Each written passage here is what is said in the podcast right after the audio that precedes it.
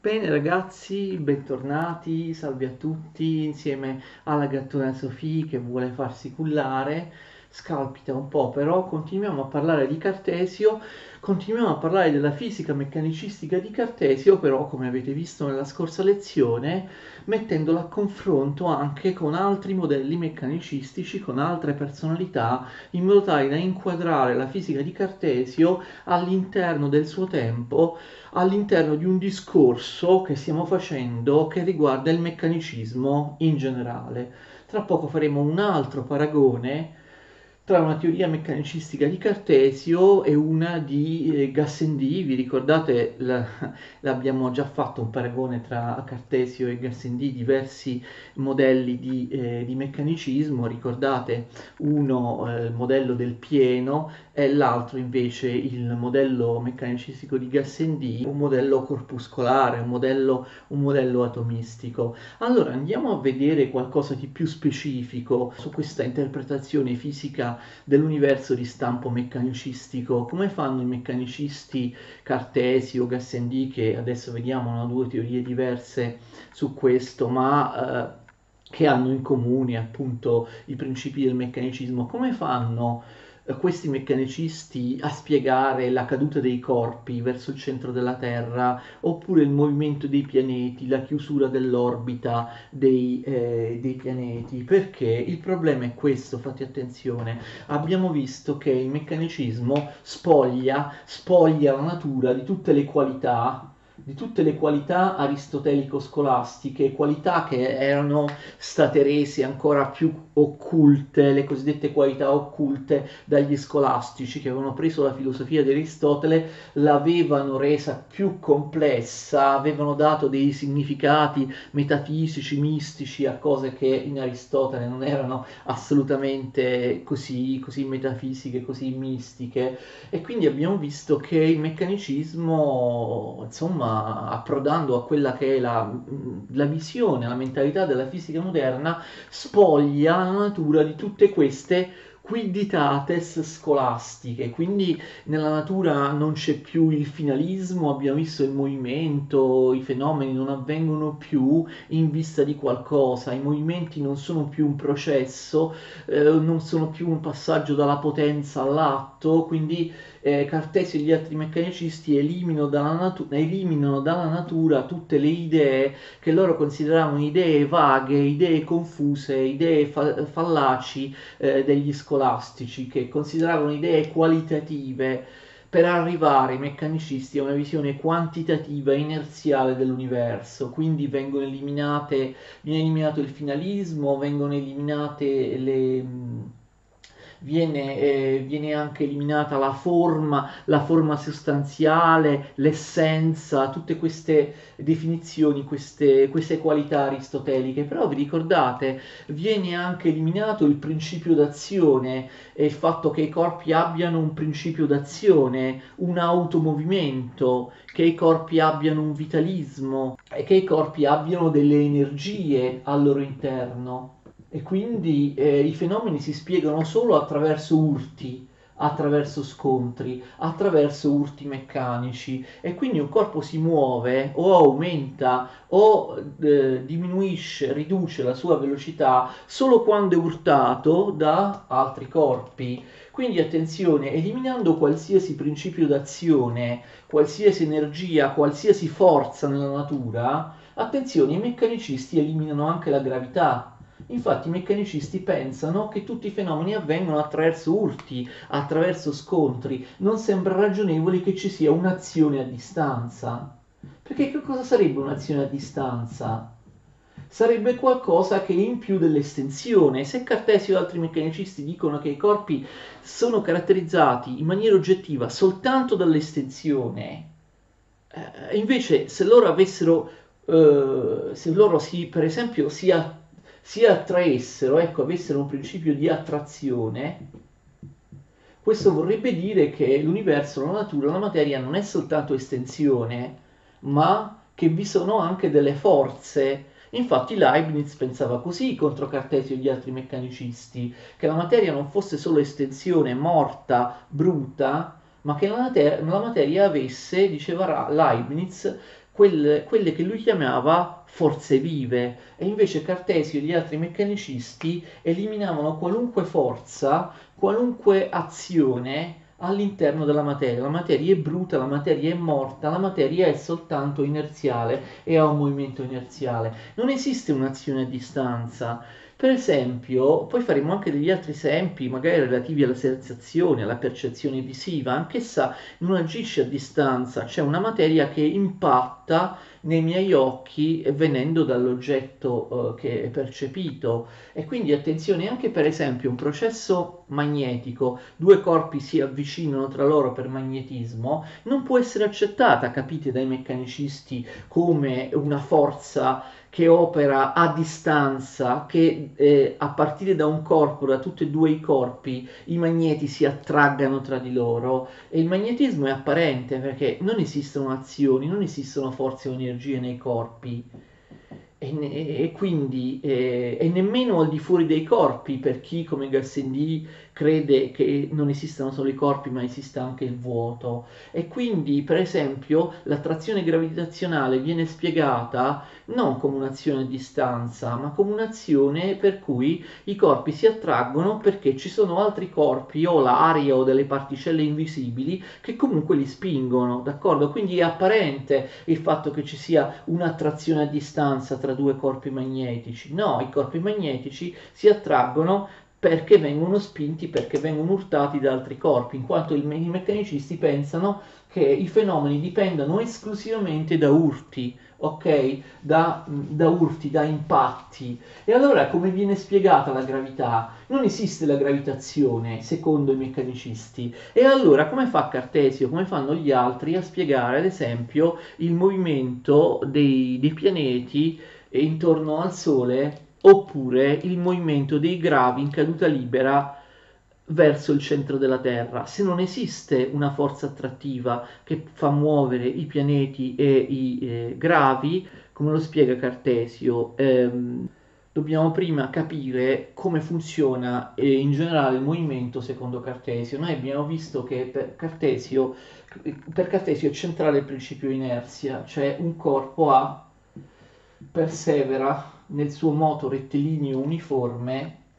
finché non venga disturbato da un altro corpo che devia il moto oppure lo eh, rende più accelerato oppure eh, lo riduce la sua velocità. Questo può essere anche l'aria, l'attrito dell'aria, ok? Allora attenzione, in teoria, quindi voi forse pensate che tutti i corpi, dice Cartesio, si muovono di moto rettilineo uniforme. Questo avviene in teoria, però in realtà questo non c'è, non avviene perché? Perché i corpi si scontrano continuamente gli uni gli altri e quindi tranne pochi corpi eh, la maggior parte di loro non ha l'opportunità davvero di seguire un movimento rettilineo uniforme. In particolare per Cartesio il movimento circolare, o meglio vorticoso, sono i famosi vortici di Cartesio. Eh, ogni vortice ne contiene altro e, e altri e così via. Perché? Facciamo un esempio, facciamo un esempio che al centro dell'universo, al centro di un sistema che noi per convenzione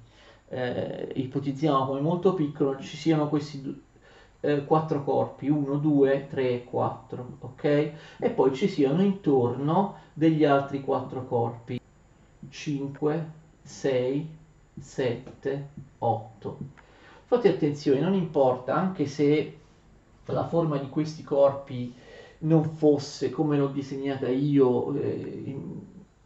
in modo tale che questi corpi formano delle, delle, delle unioni tra di loro che, che delineano dei cerchi, ma non importa. Allora, che cosa succede? Come può muoversi il corpo 1? Teoricamente potrebbe muoversi in alto, in basso, in qualunque direzione di movimento rettilineo uniforme, però vedete, cioè, ci sono corpi ingranati dappertutto, sono uno schiacciato sull'altro, perché vi ricordate, Cartesio non ammette l'esistenza del vuoto, e quindi che cosa succede? Il movimento può avvenire in maniera circolare soltanto all'interno di quelli che Cartesio chiama vortici, i famosissimi vortici di Cartesio. Cioè che cosa significa? Su, il, il movimento può avvenire semplicemente se un corpo si muove al posto di un altro corpo, l'uno al posto del 2, che a sua volta si muove al posto del 3, che a sua volta si muove al, al posto del 4 e vedete l'ultimo corpo, il 4, si muove dove stava l'1, cioè capite non c'è il vuoto, quindi il movimento può avvenire soltanto ingranato in, que- in questo modo, vedete c'è all'interno di un sistema circolare, ovale, ellittico come vedete, ma comunque vorticoso che si muove intorno a se stesso per non disturbare i corpi che sono all'esterno, capite? Quindi eh, in teoria i corpi 1, 2, 3 potrebbero muoversi di movimento rettilineo uniforme, ma non possono perché sono schiacciati da altri corpi. Si muoveranno quindi, vedete così, con un movimento circolare in cui ogni corpo prende il posto dell'altro, che contemporaneamente prende il posto di un altro e poi l'ultimo della serie prende il posto del primo, capite? Si ingranano in maniera circolare perché non possono muoversi nel vuoto non possono muoversi lasciando uno spazio vuoto. Quindi il movimento avviene, capite, all'interno di vortici concentrici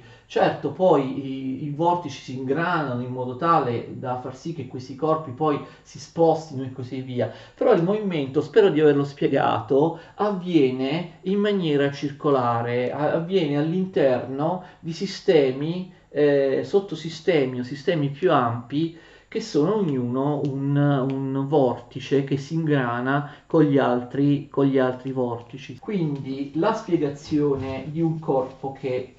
cade verso il centro della Terra. Ovviamente, già lo capite, il corpo cade verso il centro della Terra non perché ci sia una forza di gravità, non perché la Terra lo attiri con una forza eh,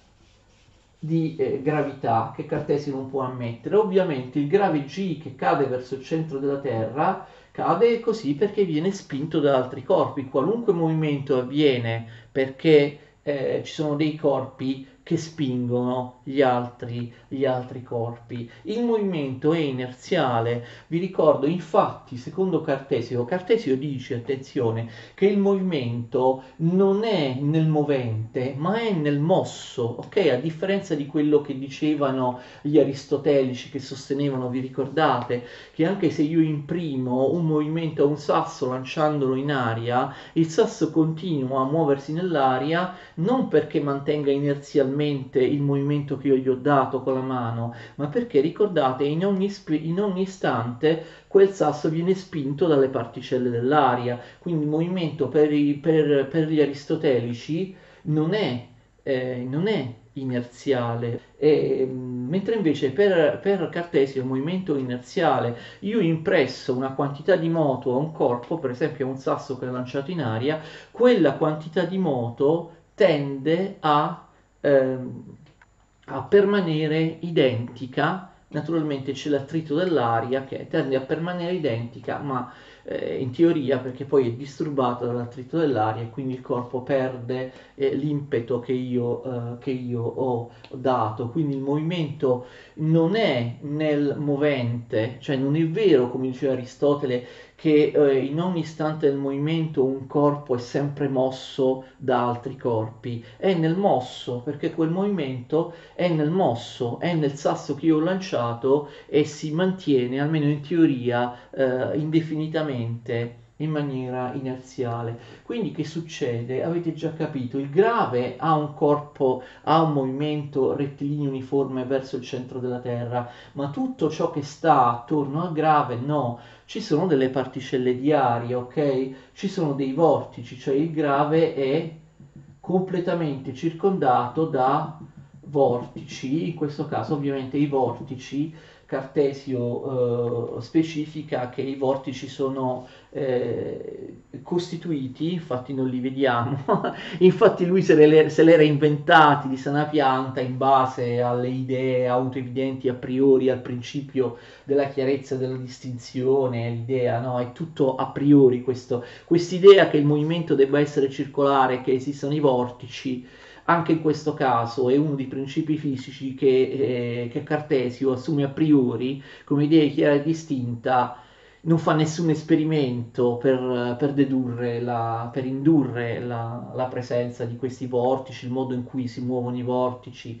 È tutto, come dirà Voltaire ironizzando contro Cartesio, un gigantesco romanzo che non deriva minimamente dalla sperimentazione, sarà poi falsificato ovviamente dalla gravitazione newtoniana. Quindi Cartesio immagina comunque è sicuro in base alle idee chiare distinte e autoevidenti che a priori, capite, una fisica a priori, che eh, vi siano questi vortici. Ora che cosa succede? Il grave è spinto a cadere verso il centro della Terra in maniera sempre più veloce, aumentando la sua accelerazione, non perché vi sia un'attrazione gravitazionale tra la Terra e il grave, ma perché? Perché avete già capito, i vortici di materia lo spingono verso il basso, perché succede che le particelle vorticose di eh, i vortici di materia, sì, i vortici di aria, le particelle di aria che sono al di sotto del corpo sono particolarmente leggere e mentre il corpo è più pesante, ovviamente, dell'aria, e quindi l'aria che fa? Capite? L'aria è più leggera del corpo, gli fa spazio, le particelle di aria che si trovano al di sotto del corpo vanno al di sopra, capite? Il grave cade perché man mano le particelle di aria che gli sono sotto, capite, ai lati lo, lo circondano con un vortice in modo tale che il grave eh, spinge le particelle sottili, le particelle eh, più leggere di lui, sopra di lui e quindi la pesantezza delle particelle d'aria che man mano si spostano da sotto a sopra il corpo aumenta e quindi il grave cade tra l'altro con un'accelerazione, con un incremento di velocità verso il centro della Terra, appunto perché è spinto dalle particelle d'aria dei vortici. Il grave è immerso, è circondato in un, in un vortice attorno a lui il movimento è circolare, anche se il suo, mo- il, mo- il suo, movimento, quello del grave, è rettilineo uniforme e quindi le particelle d'aria del vortice più leggere del corpo si spostano man mano verso l'alto, capite? Ingranandosi in un movimento vorticoso e lasciando spazio al corpo che cade. Diventano sempre più pesanti le particelle d'aria che sono sopra il corpo e quindi il corpo grave eh, cade. Quindi vedete una spiegazione della,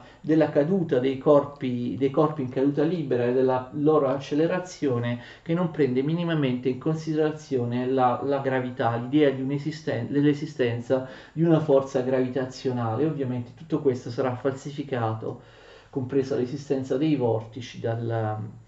dalla gravitazione newtoniana e da da, da, tante altre cose. Abbiamo visto che Cartesio non considera il vuoto, ma il vuoto poco dopo di lui sarà verificato sperimentalmente dagli esperimenti di Magdeburgo in Germania, da quelli di Robert Boyle in Inghilterra, da, ehm, da Torricelli, da Pascal e così via. E quindi eh, l'esistenza del vuoto, la possibilità di fare il vuoto in un serbatoio pneumatico falsificheranno proprio l'idea dell'esistenza dei vortici cartesiani, perché si dimostrerà che i corpi cadono nel vuoto pneumatico e tra l'altro cadono tutti alla stessa velocità, che sia uh, un, un, oggetto d'oro pesante, che sia una carta uh,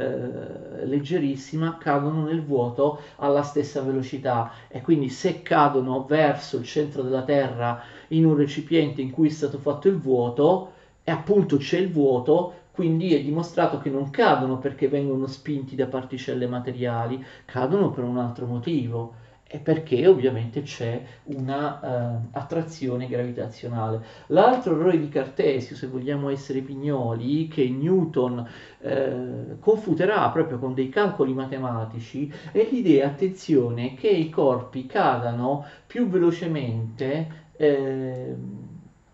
più velocemente in ragione della propria estensione. Ricordate che l'estensione fondamentale, qual è la caratteristica di un corpo, è soltanto la sua estensione. Quindi attenzione, dal punto di vista di Cartesio, i vortici che cosa fanno? Non prendono in considerazione la massa del corpo, capite? Ma solo la sua estensione superficiale, perché quindi i vortici spingeranno più velocemente un corpo che ha una maggiore estensione, ok, piuttosto, piuttosto che un corpo anche costituito da materiale più pesante che però ha una minore estensione, d'accordo? E quindi l'errore di Cartesio e dei cartesiani è pensare che la velocità di un corpo, la sua accelerazione, dipenda dall'estensione, cioè eh, da quello, dalla superficie, diciamo così, che il corpo offre alle particelle eh, dell'aria dei vortici che lo spingono verso in giù. Vedete che qui c'è una estensione maggiore e quindi più particelle d'aria lo spingeranno verso giù. Qui c'è un'estensione, vedete questa,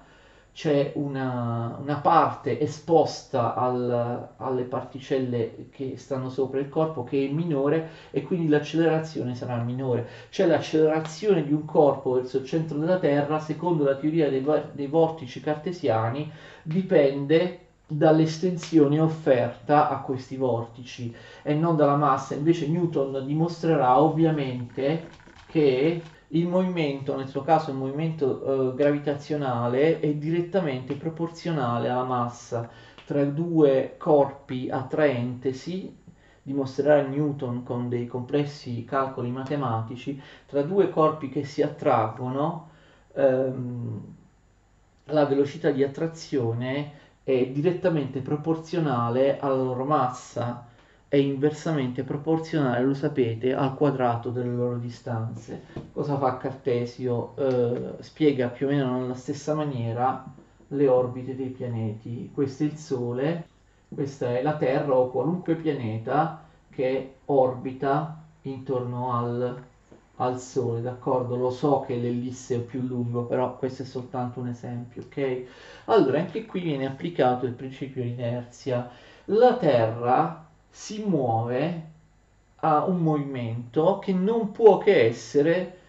eh, rettilineo uniforme, perché questo è l'unico movimento che esiste, almeno in, eh, di base nell'universo,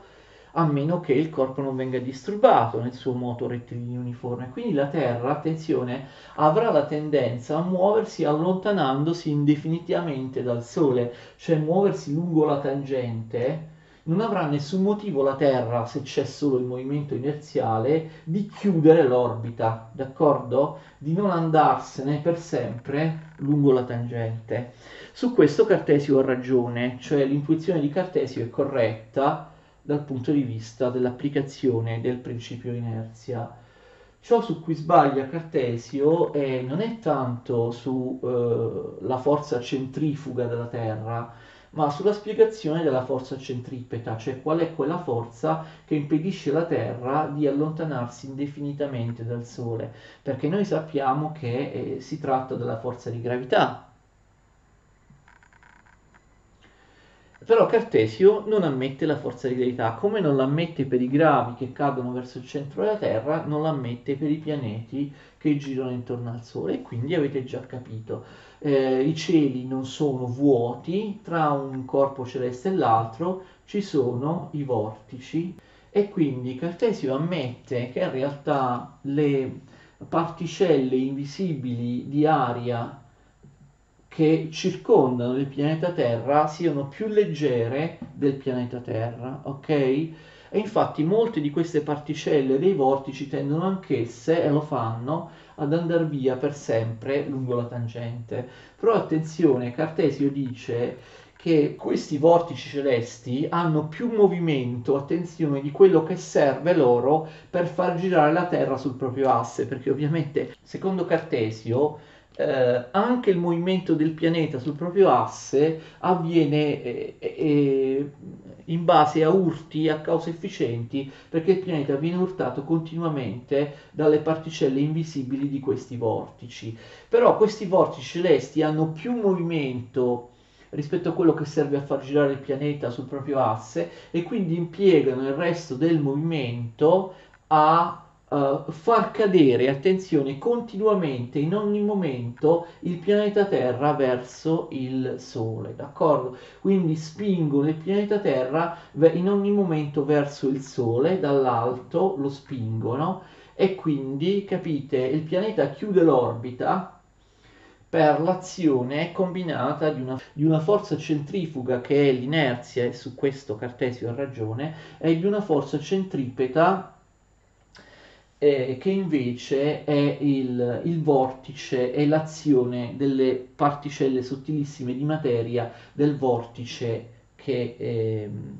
che circonda la Terra. E invece questa spiegazione si rivelerà del tutto inadeguata e sarà sostituita dall'attrazione gravitazionale, dall'attrazione gravitazionale newtoniana. Fate attenzione, Cartesio in realtà intuisce che la forza che eh, muove il pianeta verso il Sole è la stessa forza che muove il grave verso il centro della Terra. E questo è corretto, ma per lui questa forza è sempre una forza eh, di eh, ma,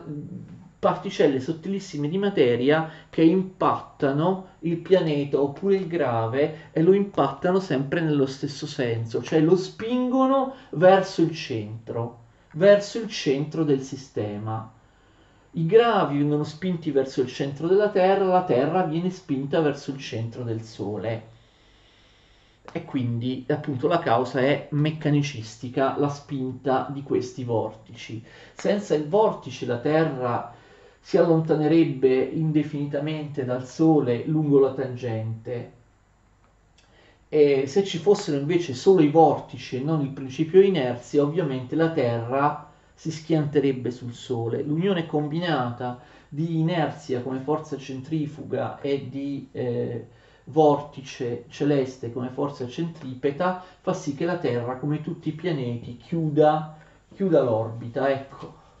In contrasto con questa teoria, come sapete, Newton proporrà l'esistenza di una forza a distanza, di una forza a distanza di reciproca attrazione tra tutti i corpi e quindi anche tra la Terra e il Sole o qualunque altro pianeta e il Sole una forza eh, direttamente proporzionale alle masse dei corpi e inversamente proporzionale al quadrato delle loro distanze. Tuttavia, attenzione, Newton non, non, non fornirà una causa alternativa a quella di Cartesio, dirà non so qual è l'origine del movimento nell'attrazione gravitazionale, non so qual è la causa di gravità, io mi limito a dimostrarla perché la calcolo matematicamente, ma non so qual è la causa della gravità.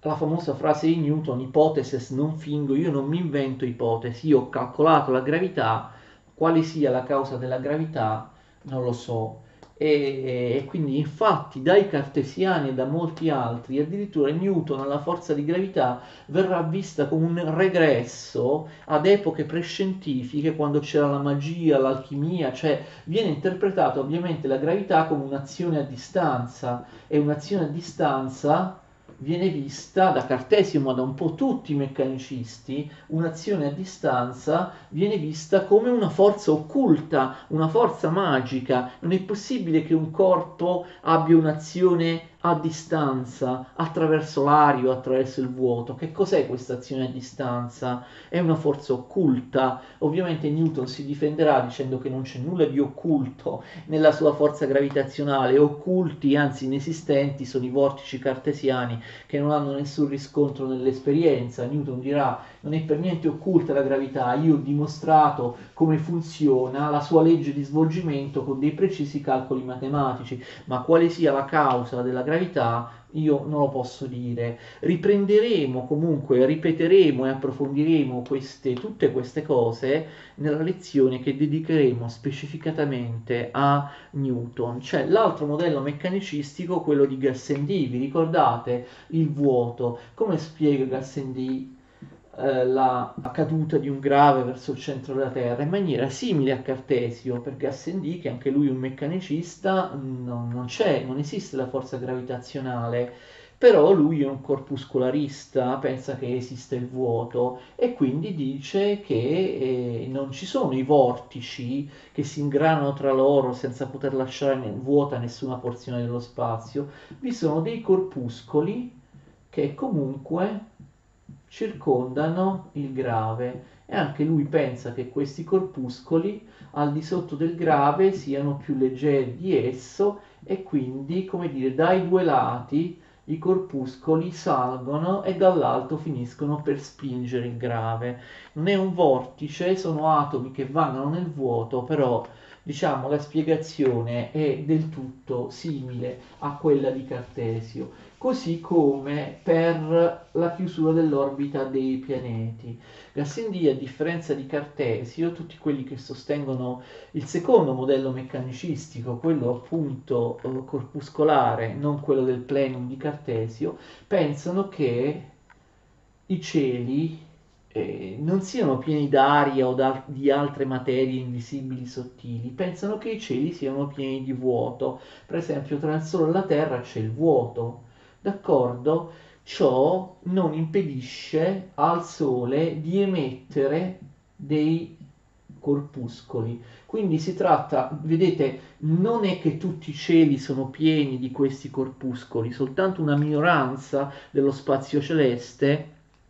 eh, all'interno del vuoto viene occupato provvisoriamente dagli atomi. Gassendi usa l'espressione tentacoli atomici, capite? Sono dei tentacoli delle linee di atomi, delle emissioni di atomi come dei tentacoli che dal Sole si spostano verso la, eh, la Terra e anche qui circondano la Terra e vedete come una sorta di guinzaglio cosmico spingono la Terra verso il Sole facendo in modo che la Terra non vada verso la tangente ma chiuda l'orbita, quindi non ci sono anche qui i vortici che occupano tutto lo spazio celeste, ma solo uno spazio, una minima parte del spazio celeste è occupata da corpi, sono questi corpuscoli che costituiscono, vedete, una sorta di collare cosmico, vengono emessi dal Sole, eh, imbracano in qualche modo, circondano la, la Terra, queste emissioni lineari di eh, atomi, e quindi la Terra viene spinta verso il, il Sole. Potremmo dire anche qualcosa di più sui, sui vortici cartesiani, perché Cartesio davvero forse esagera nel caso dei vortici, perché va bene insomma che ci siano dei principi a priori nella fisica, il principio di inerzia, di conservazione del moto, che sono autoevidenti, però forse nel caso dei vortici Cartesio veramente mh, esagera perché parla tutto questo dedotto a priori di vari tipi di materia, di vari tipi di vortici che non stiamo a dire perché sarebbe una cosa secondo me del tutto superflua, inutile. Eh, Cartesio addirittura si spinge sempre a priori a spiegare in base alla teoria dei vortici addirittura come è nato l'universo e persino come sono nati i singoli pianeti, le loro orbite e così via. Tutto ovviamente a, a priori. Comunque abbiamo cercato forse di chiarire più nello specifico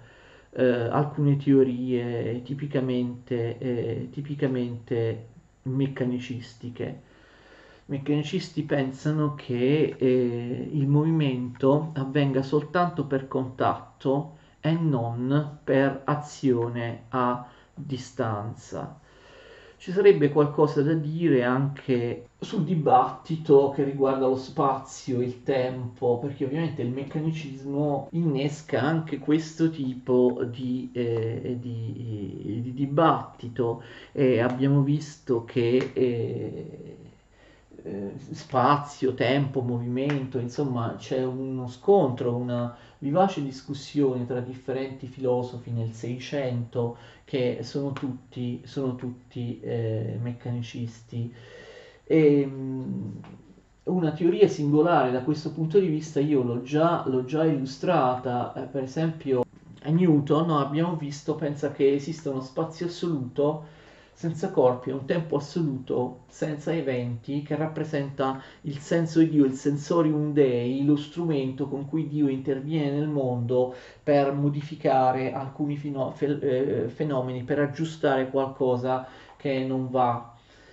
E c'è da citare però l'importante teoria di Leibniz, che vedremo nel dettaglio nelle molte video lezioni dedicate al filosofo tedesco, che criticherà, criticherà l'idea di spazio e tempo assoluto di Newton. Attenzione, l'idea di spazio e tempo assoluto di Newton passeranno poi in Kant, spazio e tempo saranno visti come parametri assoluti in Kant, per quanto parametri trascendentali no, eh, che riguardano l'io, eh, cose a priori, però sono uguali in tutti gli uomini, quindi esiste una visione dello spazio e il tempo comunque assoluta, a priori, appunto trascendentale.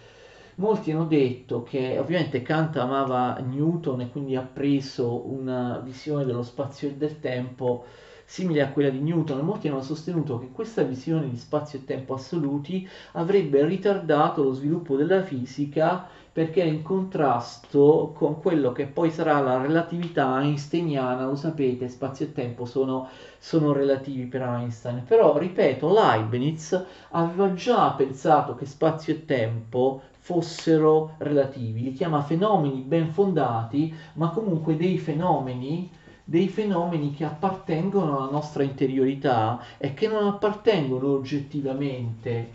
all'universo fuori di noi. Quindi Leibniz in qualche modo eh, contrasta l'idea del tempo e spazio assoluti di, di, Newton e pensa che siano dei fenomeni o comunque che siano, che siano relativi. Lo vedremo meglio parlando sia di Newton sia di Leibniz nelle video lezioni a loro, a loro eh, dedicate. Che cosa ci resta da dire? Ecco, possiamo parlare, e questo è molto significativo, del, dell'importanza del meccanicismo anche nelle scienze settoriali, molte altre scienze, perché il meccanicismo non riguarda soltanto la fisica dei corpi macroscopici o l'astronomia e così via. Il meccanicismo è così diffuso, è così pervasivo è così di successo che vengono fondate a tal punto che vengono fondate all'interno di molte discipline delle teorie di stampo meccanicistico. Questo vale, pensate, persino per eh, i fenomeni della percezione, i fenomeni psicologici, d'accordo? Già Cartesio, per esempio, aveva detto che se io vedo questo tavolo, questo computer davanti a me,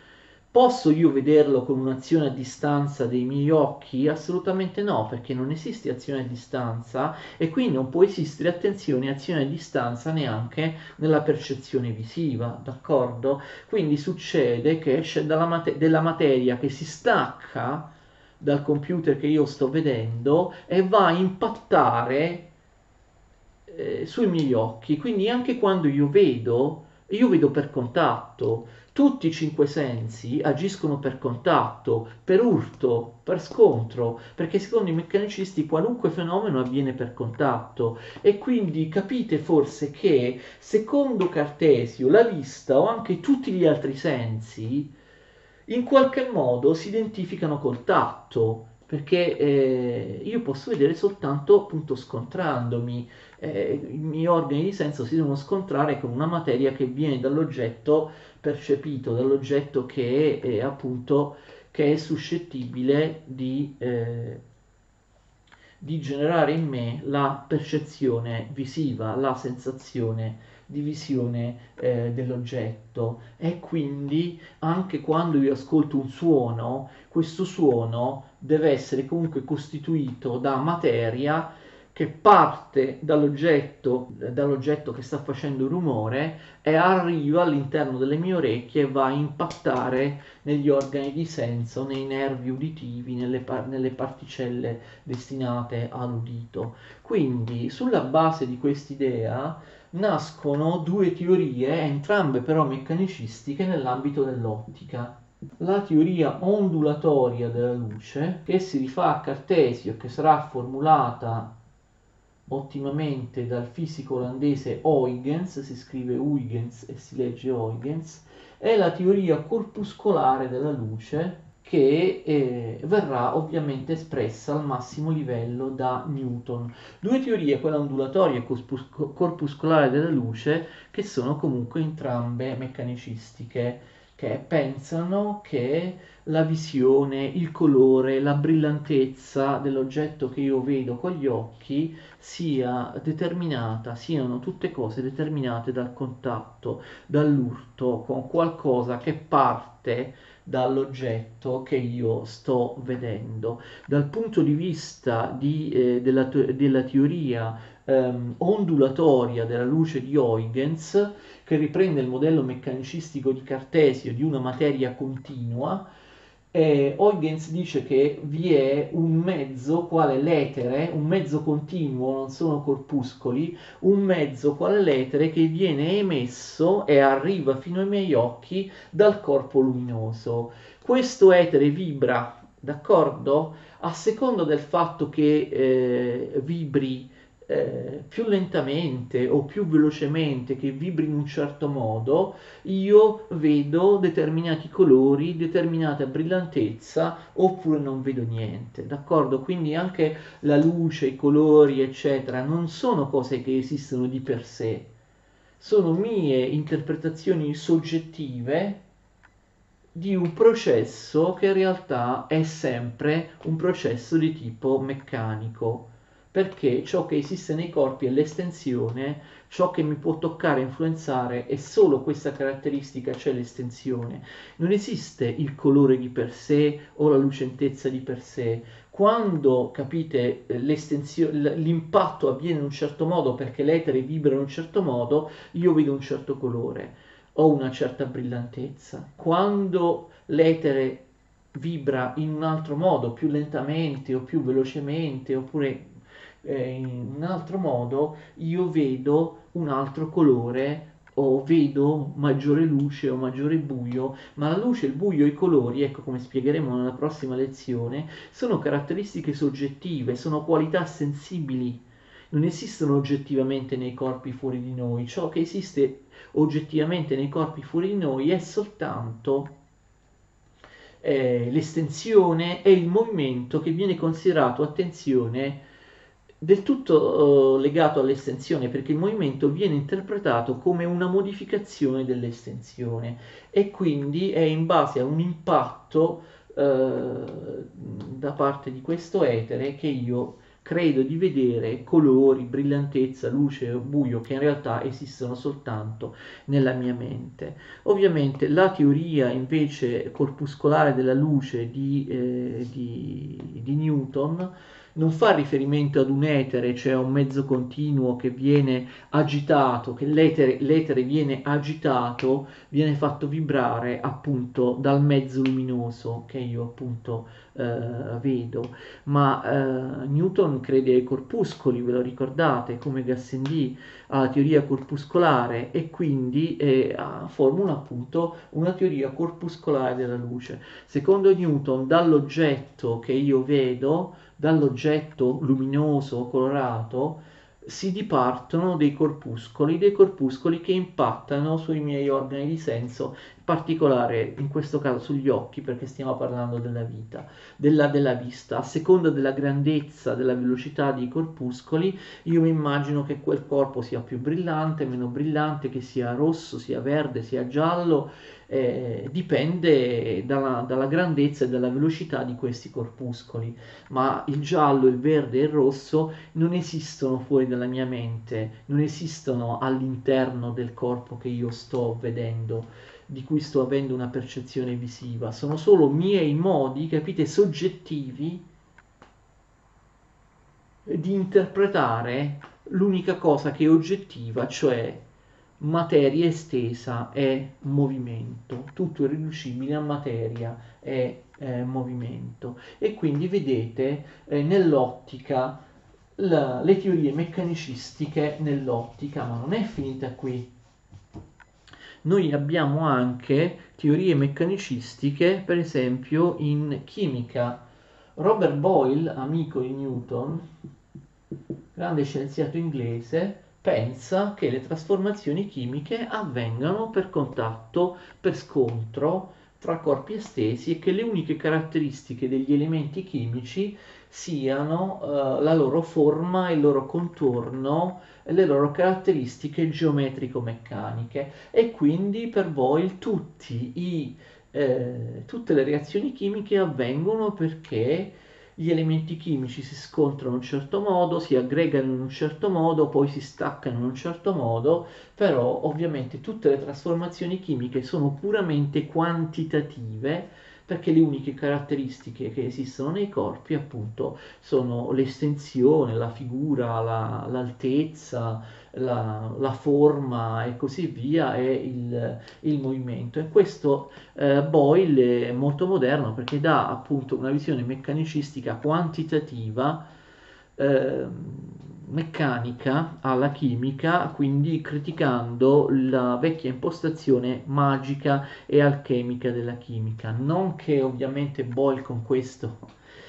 abbia fondato la chimica moderna e Boyle non distingueva gli elementi, credeva ancora al flogisto, era appunto una cosa di derivazione alchemica. E, insomma, la chimica moderna, lo sapete, sarà fondata soltanto dalla Lavoisier più di un secolo dopo durante la rivoluzione francese. Tuttavia eh, la visione corpuscolare eh, della, della, della, materia, Boyle, attenzione, era anche lui come Newton un, un corpuscolarista, lo porta a formulare una teoria meccanicistica quantitativa della chimica, ma forse gli aspetti più rivoluzionari del meccanicismo nelle scienze settoriali avvengono in biologia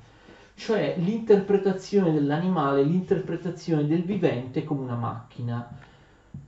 il modello della macchina applicato anche all'essere vivente. Eh, voi sapete, o forse ancora non lo sapete perché non l'abbiamo ancora spiegato, lo faremo nelle prossime lezioni, che Cartesio considerava gli animali come delle macchine, privi anche, privi anche delle, dell'anima sensitiva. Per lui gli animali erano dei meccanismi delle macchine, non diversi da degli oggetti, eh, delle, degli automi, secondo Cartesio, questa è la famosa teoria cartesiana degli, eh, degli animali macchina. Quindi Aristotele, attenzione, non identificava, non identificava la vita con il movimento. Ci sono eh, oggetti che si muovono gli animali sembrano muoversi da soli, sembrano muoversi intenzionalmente, sembrano muoversi con uno scopo, vanno verso dove possono mangiare, ma in realtà non è così. Eh, sono, eh, gli animali sono, sono, macchine. Allora era molto facile ovviamente estendere la teoria cartesiana degli animali macchina anche all'uomo, ma anche Cartesio lo fa, considera il corpo umano una macchina per non cadere nel materialismo, voi sapete, o meglio ancora non lo sapete, forse lo vedremo nelle prossime lezioni, che Cartesio fa eccezione per l'anima dell'uomo. L'anima dell'uomo non si comporta come una macchina, è libera eh, è inestesa, non ha estensione, eh, determina liberamente i movimenti del corpo, è finalistica, eccetera. Però questo riguarda l'anima, la res cogitans, ma per quanto riguarda la res extensa, cioè la materia del mio corpo e molte funzioni della res extensa del mio corpo, eh, la, la produzione delle sensazioni, oppure la digestione, oppure la circolazione del sangue, il mio corpo si comporta esattamente come una macchina. Lo vedremo in seguito, dirà Cartesio, io sono una macchina con dentro un'anima, cioè soltanto la mia anima totalmente eterogenea, separata, indipendente dal corpo, non soggiace al meccanicismo, però il mio corpo in realtà è eh, una macchina in tutte le funzioni che non prevedono l'intervento dell'anima, cioè non nei movimenti volontari che secondo Cartesio sono provocati dall'anima che muove in questo momento il mio braccio, ma in tantissime altre funzioni dell'organismo io mi comporto secondo eh, un, come, come, come proprio una macchina. Ovviamente Cartesio fu influenzato da William Harvey e dalla sua scoperta della circolazione del sangue. William Harvey eh, pubblica un'opera in cui appunto eh, dimostra la circolazione del sangue. Sembrerà strano che voi direte all'epoca non si era capito che il sangue circolava, ma non si era assolutamente capito. La dimostrazione della circolazione del sangue permette di interpretare ovviamente il corpo come una macchina idraulica, come una macchina idraulica in cui il cuore è la pompa, ma nello studio degli organismi viventi e nella applicazione di modelli meccanici agli animali e agli organismi viventi si segnalano particolarmente gli italiani Malpighi e Borelli e seguaci di, eh, di Galileo. Abbiamo finito uh, con questa seconda lezione sul, sul meccanicismo, ci vediamo la prossima volta, arrivederci.